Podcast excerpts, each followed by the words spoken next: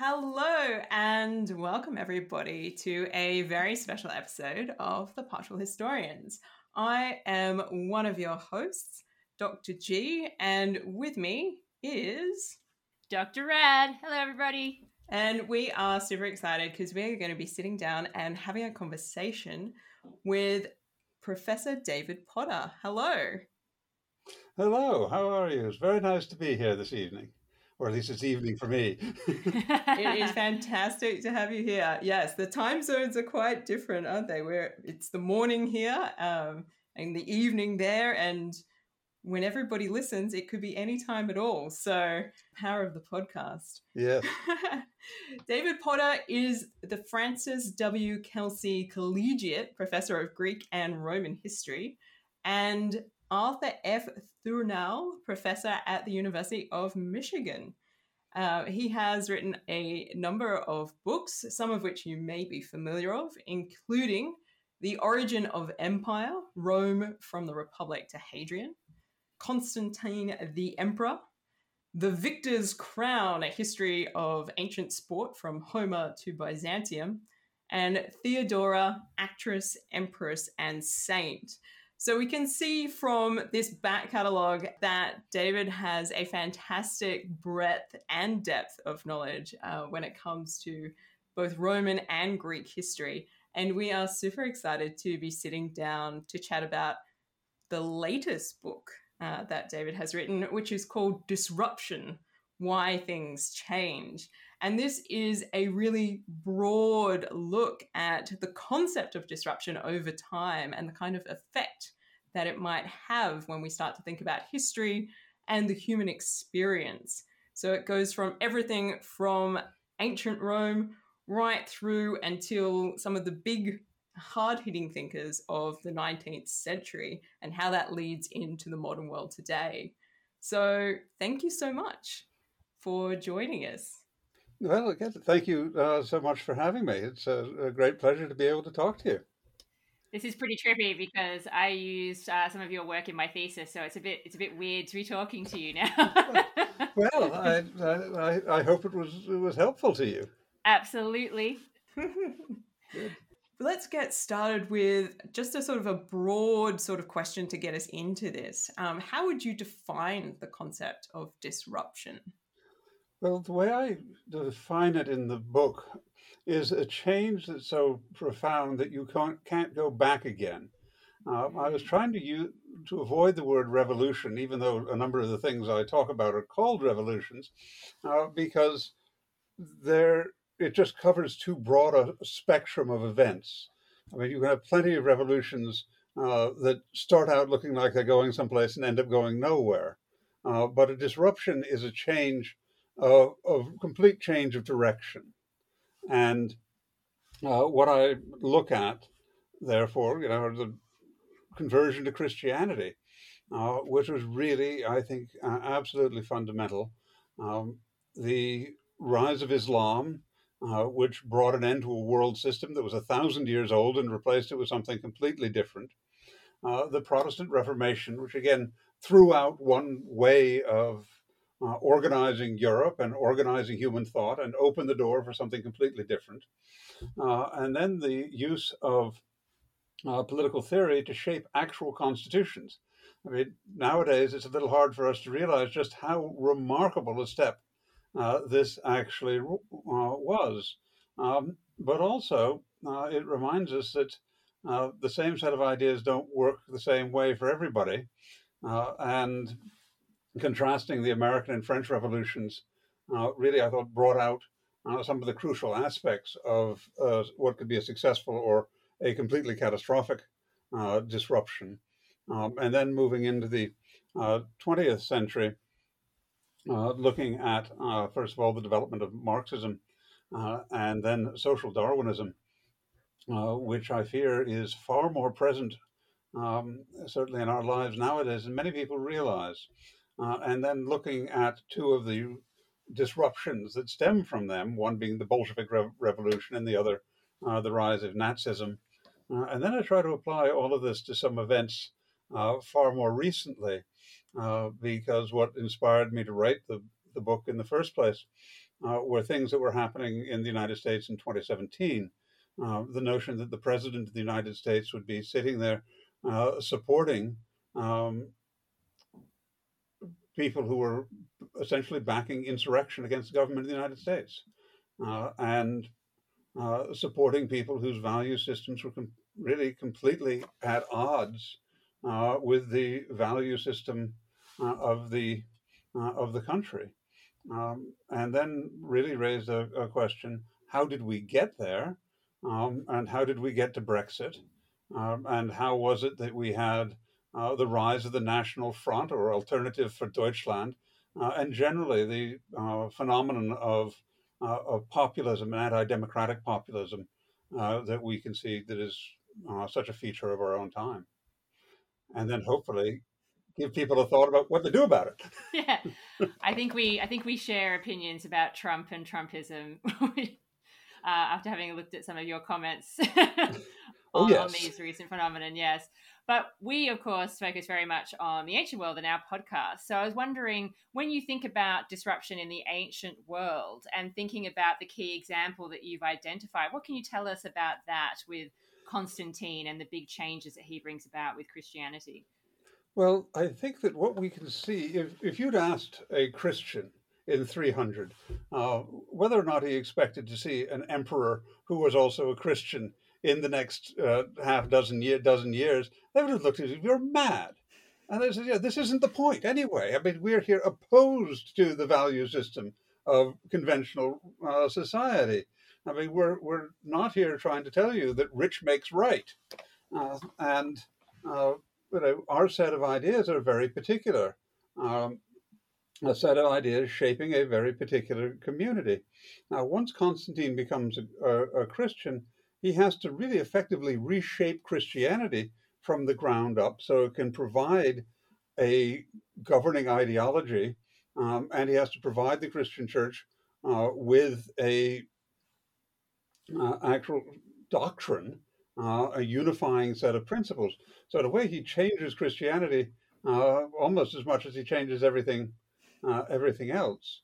Uh, but what it now means, of course, is that the thought of the classical world that's going to survive to us is filtered through um, what Christians feel like reading. Um, so it's a really fundamental alteration in a system of thought. Um, and you don't go back from there uh, at all. And that's why I thought that Constantine uh, was a good starting point for this. Uh, but I also thought that Constantine brought out some very important points about what makes this kind of, of disruption successful. I mean, here's a guy who'd grown up in the court of Diocletian, had seen persecution in action, and realized it didn't work. So, um, what we can see when we well, look at Constantine, and uh, there's a there's a whole backstory here. General hostility to Eusebius, um, since I basically feel that one has to work with Constantine in the order in which things are written, and not go to a retrospective work by a bishop who's trying to make uh, Constantine out to be far more uh, diehard um, as a Christian than he than he ever was. I mean, this is the man who you know, who said when uh, lightning struck the palace in Rome, please call the Haruspices and find out what's going on in the, in the 320s. Um, and still had temples open in, in Constantinople uh, because he realized that the way you get people to follow you is by showing them advantages. Uh, that you can't convince people by telling them that their most deeply held beliefs are stupid uh, or that they shouldn't have them. I mean, the temples that he closed uh, sponsored temple prostitution or oracles or things like that. It was pretty easy to see why he said, okay, you, not this one, but the Serapeum can stay open. Um, and you know, the, the temple of Capitoline Jupiter is still up there. Just please don't sacrifice. Um, but you know, it was, it was really this sense that if you are really changing things successfully, you're finding a way to incentivize change rather than compel it. And I think this is a fascinating uh, notion when we think about Constantine, because in popular thinking, he's often just sort of set up as kind of this landmark imperial figure who's like the the precise cross point between what used to be and what comes next and it's a very clear line but when we start to look at his life and his career it's a real progression of belief and change over the course of his life and some of those sources obviously have a bit of a vested interest in maybe making him a little bit more intensely Christian early on than perhaps he was. And I think you do a good job of balancing that out and sort of just bringing attention to some of the ideas which maybe have taken it a little bit too far too soon when it comes to Constantine and his belief system. Well, I I'd like to think so um, because I think one of the, the critical documents here is actually his letter to the bishops at the Council of Arles. And uh, there's been a tendency to say, well, uh, this has got to be a forgery because it doesn't look like anything else, which is exactly why it can't be a forgery. If it was a forgery, it would look like everything else. You know, you don't forge things that look eccentric. Um, and he writes to the bishops and says, I was realizing there were a few things wrong with me, uh, and therefore I um, was, as I was seeking a better way, I met the God who stands in the watchtower of heaven, and he showed me how to become a better person. And this is a, a classic account of a conversion and the way that a Roman emperor does it. He doesn't go out there talking. He he and God talk to each other. That's why he's the emperor. uh, and you know, it confirms uh, absolutely the story that we know was going around uh, in 313 when the panegyrist said, "We understand that you've had a secret meeting with divine mind." And this has shown you things that none of the rest of us could understand. Uh, so I mean, it really comes together that this is the conversion story, and it's a very personal one. Um, and then, you know, as Van Eyck uh, realized uh, many years ago, we actually know which bishops went with Constantine to Rome.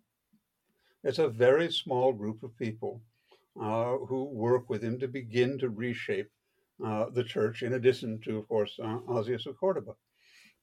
But it's about a half dozen uh, Christian leaders from the Western Empire um, who work with him to shape um, a method of incorporating Christianity into government.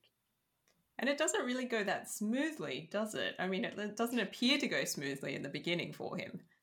No, it doesn't. And uh, the Donatist controversy, I think, took him by complete surprise. Uh, I don't think he had really a clear idea that Christians could hate each other quite as bitterly as they did. uh, love thy neighbor uh, doesn't mean throw him off a cliff, usually. Um, and you know, he reacted. Uh, you could see him begin to lose his temper uh, with the Donatists uh, until I suspect um, or somebody or Lactantius, who was in the court by that point, sat him down and said, "Look, here's my book on the death of the persecutors, um, and you know you don't want to go there." Uh, and so we can see him begin to issue a persecution edict against the Donatists and then pull back. And that I think is one of the most remarkable sort of moments in the reign of Constantine. Um, is an emperor changing his mind, but it seems at that point, you know, he's moved another step to understanding what it's going to mean if he really wants to uh, be a, a Christian emperor. Uh, you know, you can still believe in Jupiter and all, and, and, and Sol Invictus is on the coins and all of that, but no persecution. And that's what he really holds holds to all the way, uh, all the way through. I mean, when he comes to dealing with the Arian controversy later, um, it's a much better organized um, operation from his point of view. I'm interested in how. I mean, we've got Constantine on the one hand, who's doing all of this stuff, obviously going through a bit of a personal process alongside what becomes a more politicized process as those ideas that he has about Christianity start to take shape within the empire that he's increasingly gaining more control over. But at the same time, I think the formal adoption of Christianity at the highest level of society is probably going to not just be a moment of disruption for a lot of people, but come at quite some surprise for many people living inside the borders of the empire. To what extent are we assuming that everyday Romans are expecting this kind of change to happen?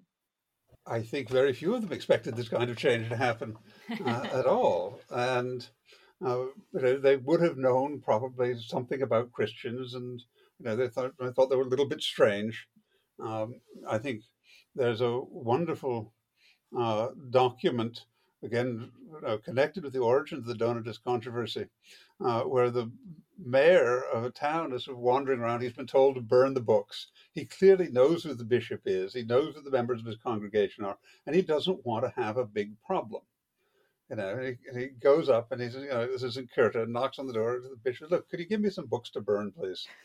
and says, I don't have any books here, and you know, they're, they're, down over there, and they sort of go wandering around the town until finally they they have some agreed upon books which the guy's going to go burn, so he can tell the emperor that he's you know, the, or the governor that he's that he's done this. Um, and I think there, there was clearly a wide range of response to Christians from people who thought they should be um, all thrown to the lions uh, to people who thought they were slightly strange neighbors. And then, you know, on on the Christian side, uh, there are going to be some people who feel that any kind of relationship with the imperial government is a betrayal of the principles uh, of the church. And then there are others who are quite happy to go to dinner with the emperor. We can see, of course, at this point is the, the rise of asceticism and people rejecting in a way, the standards uh, or the new world of the imperial church uh, by um, standing on pillars in the desert and things like that. Uh, but remain, you know, retaining this notion that there is an aspect of Christianity at this period that rejects the power structure uh, of imperial society.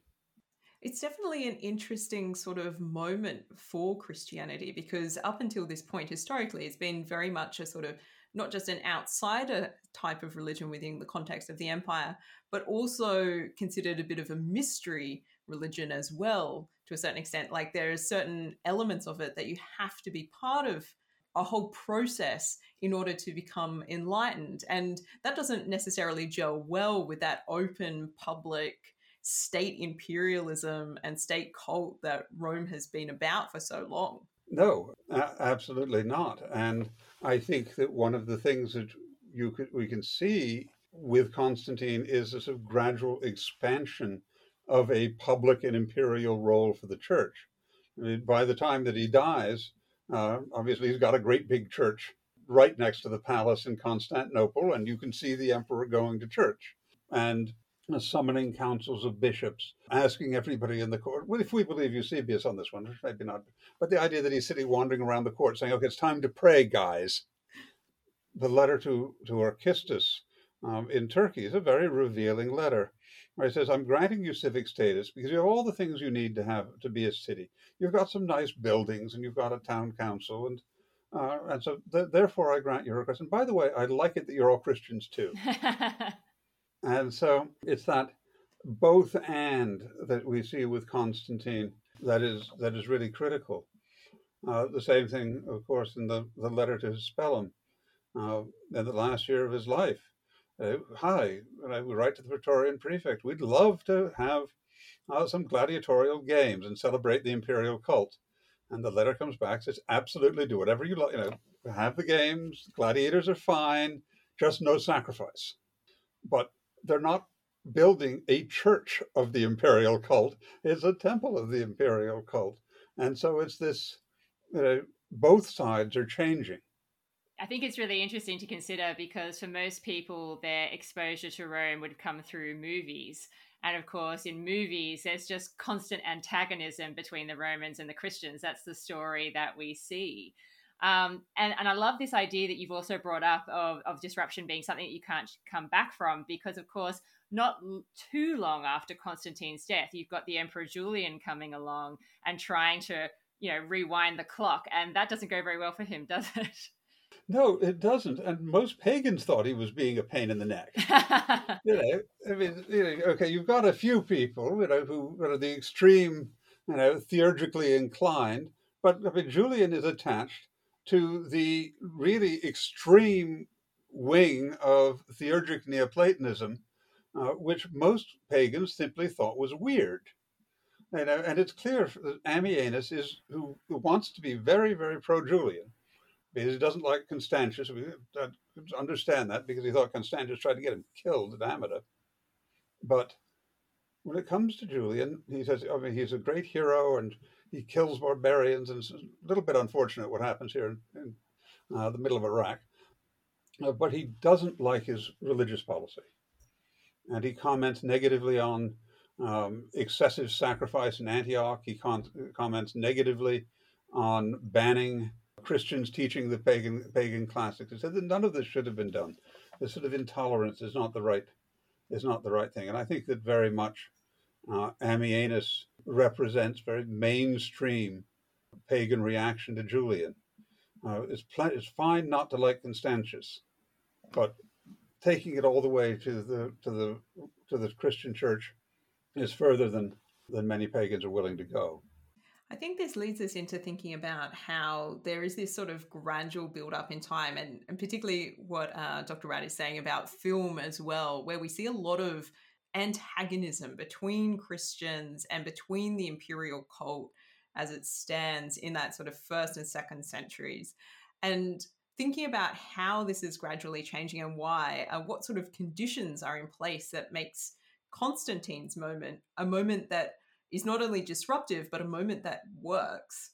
Well, you're right that uh, really the issue of how Christianity gets itself established uh, in the empire is a really extraordinarily important one because uh, obviously you start with uh, not very many people in Palestine um, in the reign of Tiberius, but first moving out from the initial Jewish community, uh, the initial fights within the Christian community is the message of Jesus for other Jews, or is it for everybody?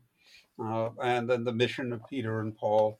Um, and I think that you know, the evidence uh, from the uh, letter to the Romans suggested that they were actually following the teachings of Jesus to say that this mes- this message is for everybody. Uh, because when Paul talks about uh, Junia, who was the apostle before me, I mean, this is a woman with a Roman name um, and I'd like to imagine she may actually have met Jesus. Um, how does she there before him? But it's still very much on the absolute uh, fringe of the Roman experience. Uh, I, it's really seen as an alternative form of Judaism, uh, I think, by most outsiders in the first century. I mean, if anybody gave the Christian church a boost, it was Nero. What we see in the second century with the aid of Martyr Acts is that uh, leaders of the Christian community are also connected uh, with local leadership. Since we can see, of course, they're also very well connected members of the synagogue. Uh, I think, again, it's part of the movement of the Christian church out from a Jewish environment, uh, which has attracted to it uh, some members of the local elite. Uh, and in the middle of the second century, there are uh, highly educated Christian intellectuals uh, who are reshaping uh, Christian teachings in terms of contemporary uh, contemporary philosophy. Uh, they, I mean, again, when we can sort of see the first generation of Christian writings, they're still very much attached uh, to a community that is very inward looking.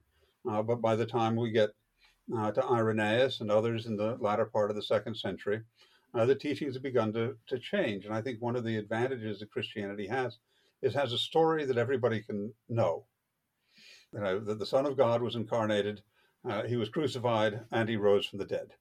And the end of the world's going to get come, and you better get your act together between now and then. but in addition to that, uh, we might want to think about the following few ideas on the side. um, and that the you know that you can have uh, teachers traveling around uh, the empire, um, uniting different communities. That there gets to be a provincial level organization uh, for the church by the middle of the second century. I think the rise of different alternative thinking uh, helps solidify a sort of more central doctrine. These are the books that count. Marcion, please shut up um, you know, uh, you know, you don't get to rewrite the books. Uh, Montanus, no, prophecy that's over, that's done with. You don't get to say, I am the Father, the Son, and the Holy Ghost, uh, and walk in here. Uh, but uh, the, the response to extremism in Christianity helped shape a sort of central set of beliefs and a community uh, that could exist while being somewhat inward looking, while defining itself as opposed to conventional pagan thought, but also receptive to conversion.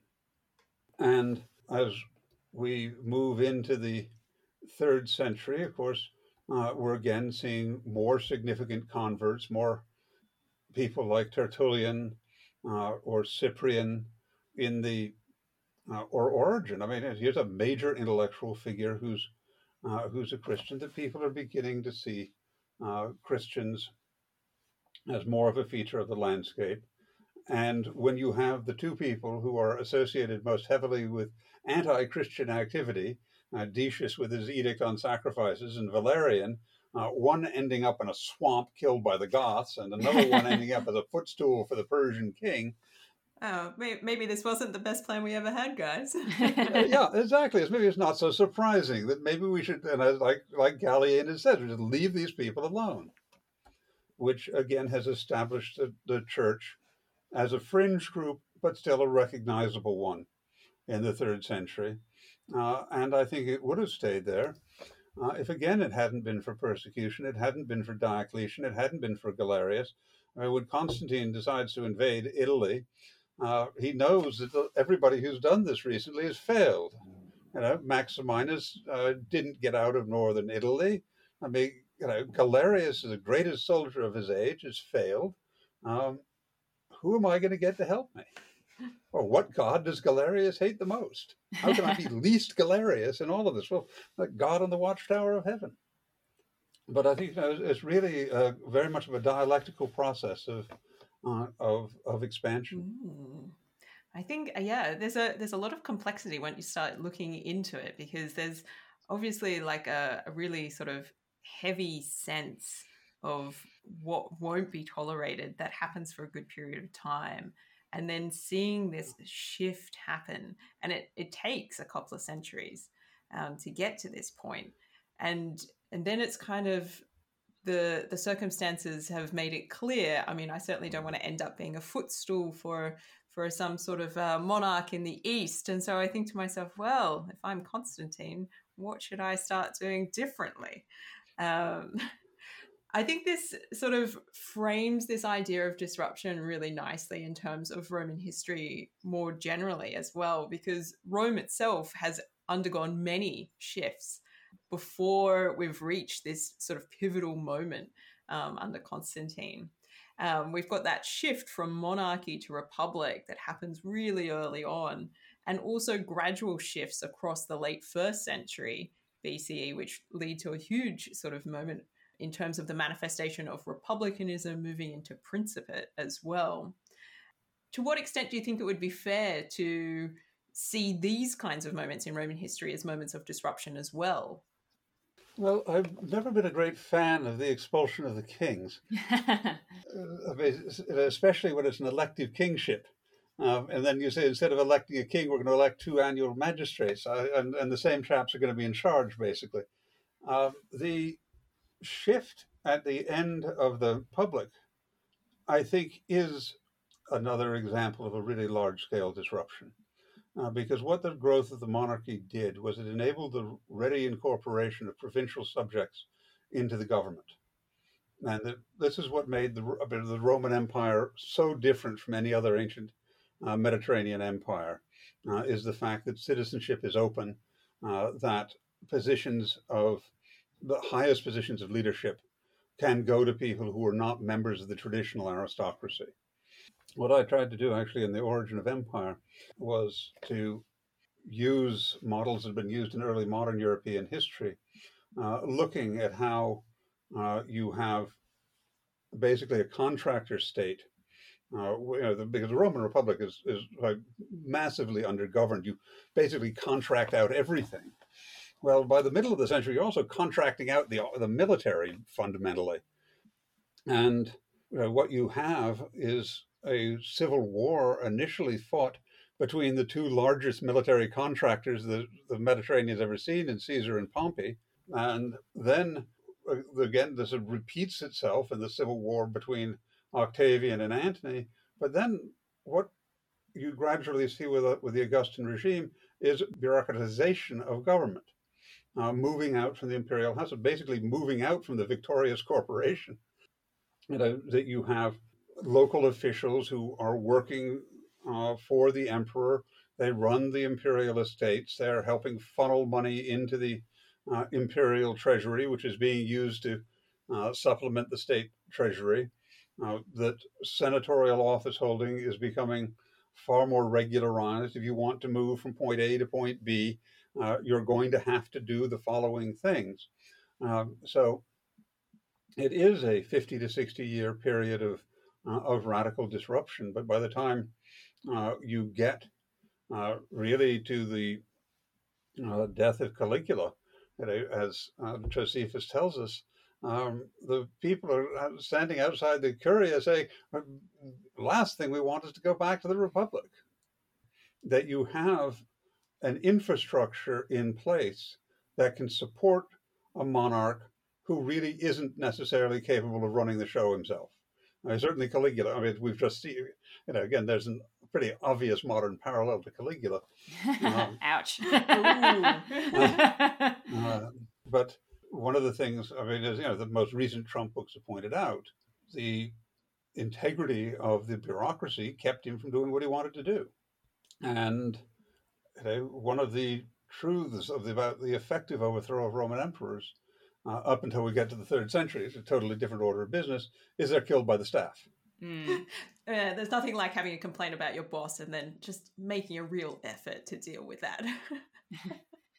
or themselves in the well, case exactly. of Nero. yeah, it, it, exactly. So, uh, but it's you know it's a sign that you can that there's a great deal of continuity uh, in the basic functioning of government, despite who's in in charge, um, and that that is the really ultimate effect of the uh, bureaucratizing uh, aspect of the Augustan regime.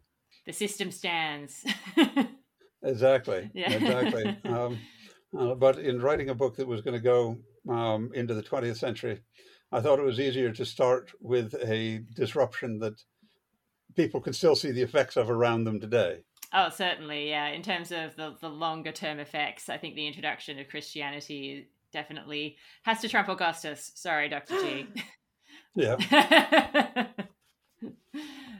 Fair enough. Fair enough. I, I will take that. Um, I accept yeah. that Augustus is only slightly relevant to most people most of the time. fair enough. Fair enough. So it sounds like there's all of like this history of disruption that's sort of like at play um, in the Roman world already.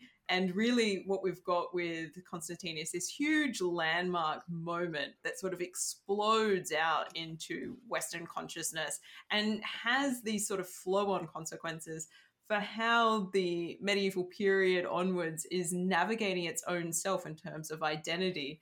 And this document that comes out from the Council of Nicaea gives a, a reference point of this moment of the interconnectivity of this new type of religion with an imperial and political machinery. So we often talk about in Australia um, about the separation of church and state, um, which is uh, it's a it's a quaint idea, and it not something that actually happens when you start to look at how politics and spirituality is performed within the context of the country but it it does sort of sit in this nice sort of westminster tradition of like church and state different things.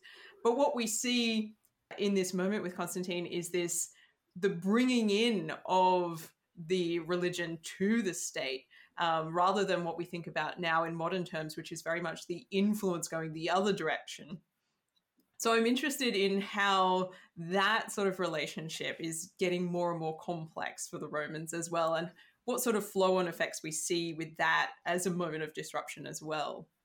Right. Well, I think that when you look at the imperial cult, I mean, every place has its own way of celebrating the imperial cult. Uh, we, okay, we'll do it with this kind of game or that kind of game. We'll sacrifice something here, and but uh, but basically, the imperial cult is incorporating the emperor into local tr- traditions and local ways of doing things. After Constantine, what you have to do is get to the emperor through the church, through a centralized a central institution with a centralized doctrine. Now, of course, some of the biggest fights in Christianity are what is that doctrine going to be? But still, the, the basic principle that you will celebrate the emperor uh, in accord with a centrally dictated doctrine is a really pretty fundamental change in the way that the government is interacting with its subjects. Get away in, Dr. Rad. I wouldn't dare. The, the late the late Roman Empire is so far out of my wheelhouse. I think it's a fascinating place. I don't. I haven't studied it quite enough. I w- I won't say that I'm anywhere like an expert. I feel like as I get further into it, the I think the point of Christianity within Rome that I'm most familiar with is that kind of second century moment where we start to see the advent of a lot of texts come out written from Christian perspectives, and they're set up as sort of philosophical dialogues.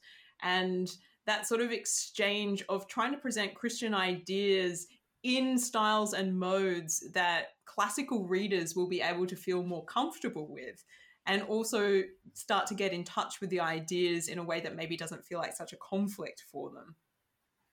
Yes, so that's that's absolutely the sort of critical movement of the of the second century is the explosion of books. Uh, but the other thing I think that's really significant when we look at that is that this is a religious system that is being communicated through books, which is not what is typical of a religious system for everybody else. You, know, you have the practical side of go and sacrifice the cow, and or whatever. Um, the the philosophic movements are often see themselves as okay. Here is our idea of God, and it really doesn't have much to do with you and the and the sacrifice over here. But this what we see with Christianity is, of course, the linking of the philosophical ideas with the religious practice. And I think that enables Christians to say, you know, okay, yes, these, these ideas of yours are all very nice, and they also work with us, as opposed to, I am a Platonist and you are a Stoic. you are a fool. I am not. There's an incorporative aspect to what's going on in the second century uh, because you know you can experiment with a whole range of, of different ideas in trying to get at an understanding of, of who God is. So one of the things that's really interested me in talking about this and thinking about your book is uh, is actually the more historiographical aspect to it. This idea of doing really broad stroke history and looking at something, you know, an aspect of history over a really long period of time. In fact, when I looked at the the points that you'd identified in your book, it kind of reminded me a bit of big history and that idea of the, the turning points that have been identified in big history to sort of divide up uh, divide up time. So I was wondering if you could talk a little bit more about doing history on such a large scale.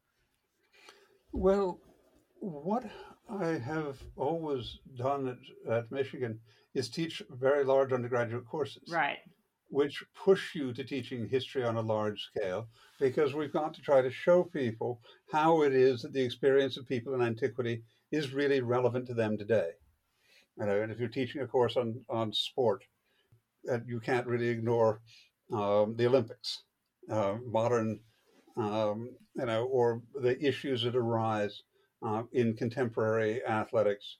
Uh, and what I tried to do really with my book on ancient sport was to try to link issues uh, in ancient sport with modern sport.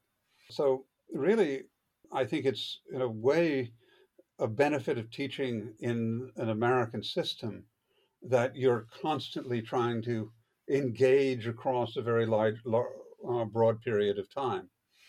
It's something that I find have always found very interesting um, to try to do. And I suppose the one thing I can thank Mr. Trump for uh, was the uh, inspiration uh, to really try and go out and do history in the way that I had always hoped to be able to try to do it, uh, which is to create a conversation between different periods of time, to look at you know, broad broad patterns, and you know, as an as an ancient historian, I think as well to really help people see that the experience of antiquity is still very relevant to them today, and that it's worthwhile trying to understand it in its own terms. I mean, it's not you know, the rise of Islam uh, as well. I think uh, is a really fundamentally important change. And the process that we can see of Muhammad building a community of believers is very similar to the early development of, of Christianity. But sitting on top of that is the spectacular incompetence of uh, the Emperor Heraclius um, and the kings of Persia. You fight a 25 year, uh, 28 year war, uh, and you can't you don't have a sense of how to rebuild a society in the wake of a catastrophe.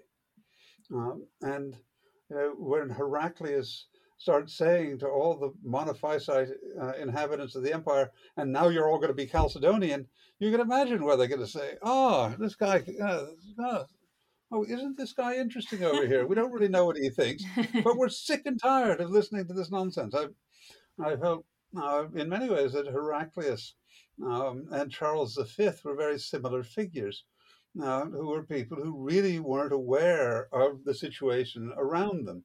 Uh, Charles V, who couldn't learn German, uh, was trying to run the Holy Roman Empire, uh, making snotty comments about ger- uh, about Germans, um, and couldn't get that part of what is driving the Protestant Reformation is people being sick and tired of the way that he is lack of responsiveness to them. And so, one of the things that goes into these disruptions, of course, is self undermining government. Uh, Tsar Nicholas was um, the same way, but we, we can start looking at this over time and say, what happens when you get into this situation?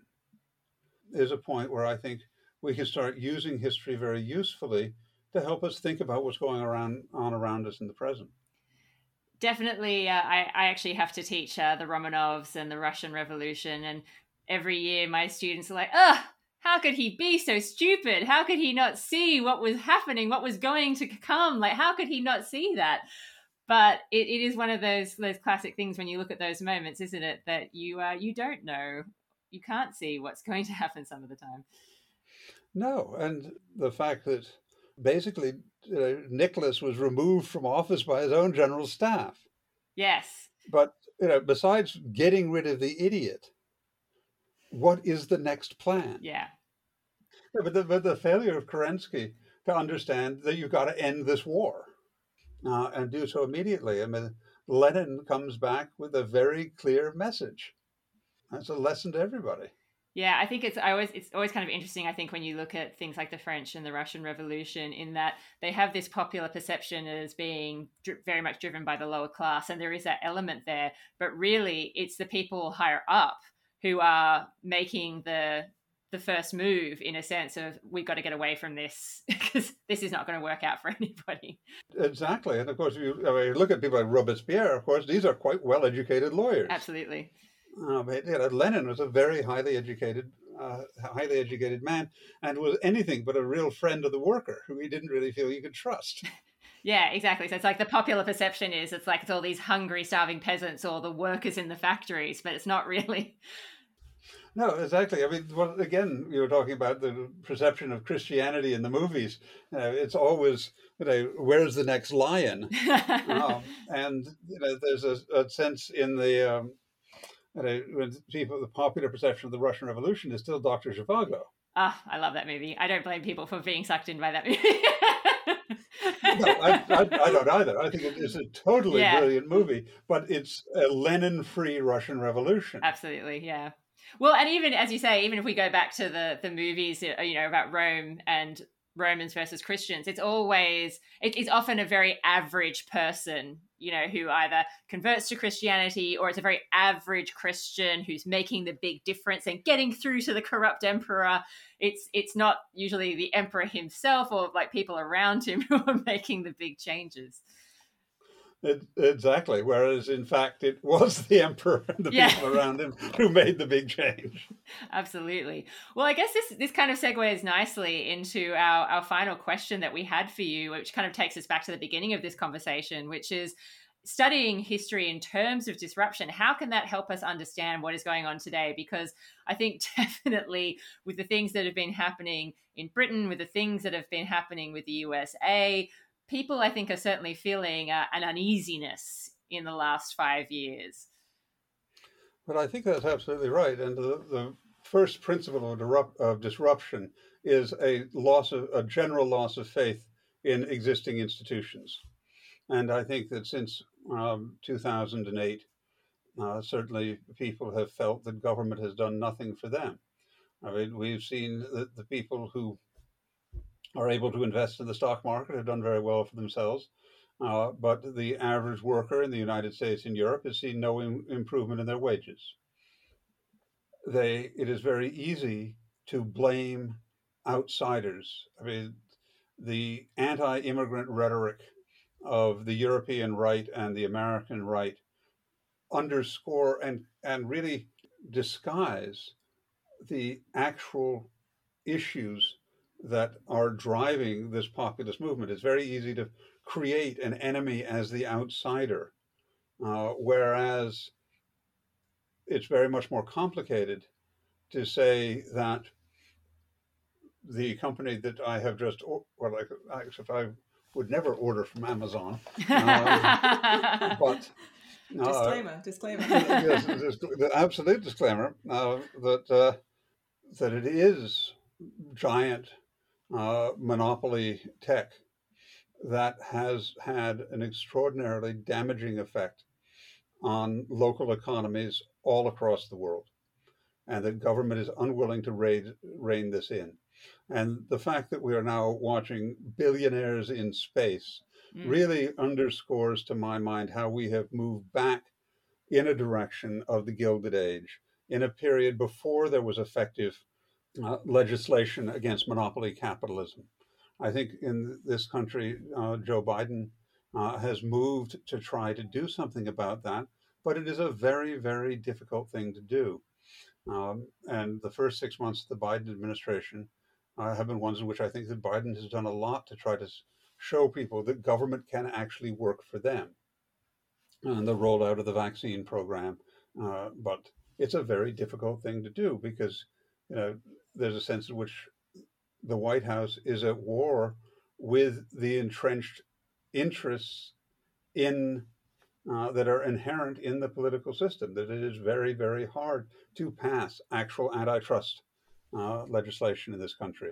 You can appoint people who've been very significant uh, theorists in this area, like a, uh, Irene Khan, to try to move the government in that direction. It's a recognition, I think, uh, of the nature of the difficulty, but it's also a recognition of the absolute difficulty of making a change. Uh, and if you look at the just sheer incompetence of Boris Johnson, uh, again, how do you get this person uh, in power telling a whole series of lies?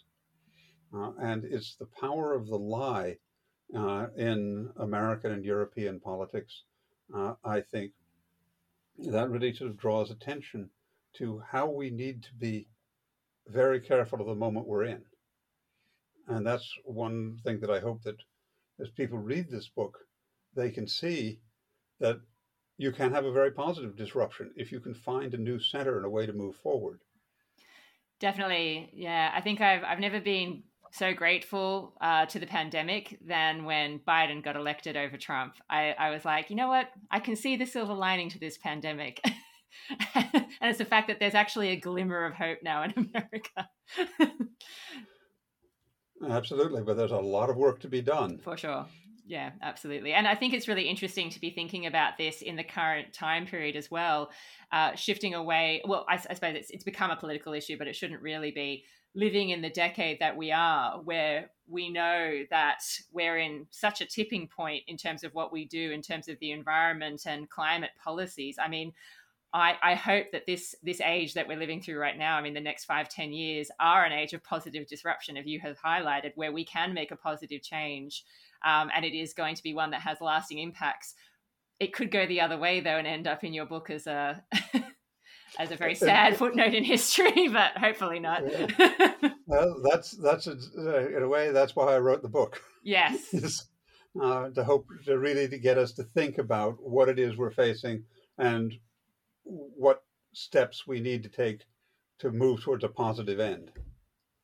And I think this is a fantastic sort of way to wrap up as well, because what this book does by thinking about disruption and the key elements that sort of underpin successful disruption is it kind of provides a sense of there is a bit of a role model here. If you're looking to engage in disruptive action, there are ways of achieving it that are successful. And we see basically a, a, sense of this case study element of history coming through in the way that you've put this together, being like, look at how it happens in this period of time with these people and this idea and and all the way through into the 19th century where we're talking about political theories that still have quite a lot of consequence today for the way that we engage. And so i think in a sense there is a hopefulness attached uh, to this book and this kind of work because it's both historical, but it's also a bit of a roadmap as well. Well, that's what I. That's thank you very much for saying that because that's exactly what I was hoping uh, people would would feel in reading the book. No, I think they definitely will because to come back to your initial point, I think that there is a fear factor attached when you use terms like revolution with people. Mm-hmm. They tend, I mean, it, it does sound a bit confronting. And if they think about historical revolutions, they often obviously involve violence, not all of them, but they do sometimes involve things that people naturally shrink from and are a bit reluctant to engage in. But disruption can definitely be looked at, as you say, in a more positive light, and it's not necessarily quite as confronting. Yep. That's exactly exactly exactly my feeling. Yeah. Fantastic. Well, thank you so much for joining us. As I say, it's a real honor to meet someone who's actually in the bibliography of my own work. well, it's an absolute pleasure to, to meet you and to, to be able to talk to you. Thank you so much. Um, uh, thank you so much for having me. An absolute pleasure.